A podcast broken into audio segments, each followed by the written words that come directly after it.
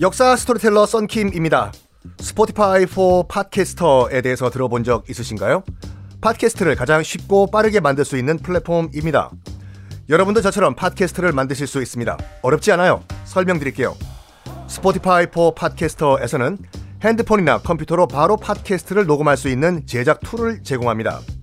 배경음악, 전환 효과음, 그리고 자동으로 음질을 향상시키는 기능 등등 한 곳에서 녹음부터 편집까지 팟캐스트를 빠르고 쉽게 만들 수 있습니다. 이렇게 만든 여러분의 팟캐스트는 Spotify for Podcasters를 통해서 애플 팟캐스트, 구글 팟캐스트 등 여러 다른 플랫폼에도 한 번에 배포하고 한 곳에서 관리할 수가 있습니다. 여러분이 팟캐스트를 만들기 위해 필요한 모든 것들을 한 곳에서 모두 무료로 제공합니다. Spotify for Podcasters 앱을 다운로드 받고 지금 바로 시작해보세요. 네, 여러분 안녕하십니까. 역사 스토리텔러 썬킴 인사 드리겠습니다. 자, 숙종이 어떻게 서인을 제거하나 보니까 송시열부터 없애자 라고 결정을 내립니다. 그렇죠. 머리를 날리면 꼬리는 몸통은 우르르 무너지는 거기 때문에 그래가지고 숙종이요. 숙종이 굉장히 머리가 좋은 왕이었어요. 이제는 거의 할배가 된 송시열을 원상으로 임명을 합니다. 원상은 뭐냐면 왕이 어릴 경우에 그 왕에게 조언을 해주는 조언자, 주로 이제 할배들이거든요. 딱 일단 그림은 좋죠. 뭐 서인의 영수고 배울 만큼 배웠고 파워도 있고 나이도 있고 하니까 숙종이 왕 되자마자 임명해요. 여봐라, 송시열을 내 원상으로 임명한다. 마침 송시열이 그때 한양 근처에도 와 있던 상태였어요. 근데 송시열이 싫다고 합니다. 가서 못한다고 전하라. 왜? 어, 왜 그랬을까? 요. 현종이요, 마지막에 죽기 직전에 이제 서인들을 목을 치는 가, 과정에서, 어, 약간 뭐라고 할까, 한양 바깥에 쫓겨난 상태였거든요. 송시열이. 송시열이 이런 말 합니다. 새로운 왕 현종의 아들이 자기 보고 한양으로 컴백하라고 하니까 아직 선왕의 시신이 식지도 않았는데 어찌 죄를 짓고 쫓겨난 죄인이 내가 무죄라고 우기면서 한양 안으로 들어갈 수가 있습니까? 저는 못 갑니다. 라고 약간 기분 나쁘게 얘기를 해요. 오, 이걸 현대어로 풀었으면 니네 아빠가 나를 쫓아냈는데 어? 야, 네가 무슨 권한으로 내가 죄가 없다고 네가 마음대로 하냐? 어? 죽은 네 아빠한테 물어봐. 아직 시신이 안 식었잖아. 라고 어떻게 보면 굉장히 도발적인 얘기를 한 거거든요. 그럼에도 불구하고 숙종은 참을 인자, 참을 인자, 참을 인자, 참을 인자. 참고 참고 참고 계속 여러 번 들어와라. 그래서 그래도 다시 들어와라. 들어와라. 해요. 송시열도 여러 번 거부해. 못 간다, 못 간다, 못 간다, 못 간다 해라. 하다가 결국엔 들어오는데 들어와서도 계속 둘이 또 감정 싸움을 합니다. 이 싸움의 시작은 뭔지 아시죠, 여러분들? 이 싸움의 시작은 자, 봐봐요. 숙종의 아버지는 누구죠? 현종. 현종의 아버지는 누구죠? 효종. 이게 마음에 안 든다 이거예요. 송시열은. 아니 성리학 유, 학의 원칙이면 장작 예승의 원칙인데 소현세자 아들을 왕 안 시키고 소현세자의 동생인 복림대군 왕 시켰다. 이게 마음에 안 든 거예요.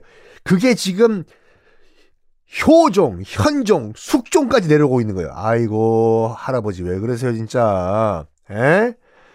경신 대기근 때 지금 100만 명이 굶어 죽고 있다니까요 할배요. 에? 하여간 돌아와요. 송시열 돌아와.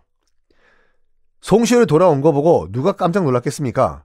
허걱 한 사람들은 당연히 지금 얼떨결에 어 우리 여당 된 거 맞아? 라고 하고 있는 남인들이겠죠. 야야, 저저 저 저 뭐야? 이제 고향으로 간다던 쫓겨, 쫓겨간 쫓겨난 송시열이 다시 돌아왔어? 어휴 어떡하냐? 이거 잘못하다간 겨우겨우겨우 얼떨결에 이 얻은 권력이 날아갈 판이거든요. 그래가지고 남인도 그냥 가만히 앉아서 당할 수 없다 해서 반격 타임 들어갑니다. 어, 이 남인에 소속돼 있던 곽세건이라는 한 유생 그러니까 아직까지 그 과거 안 보고 공부하는 학생이죠. 유생이 상소를 올립니다. 상소 내용은 이거예요. 남인 유생이에요.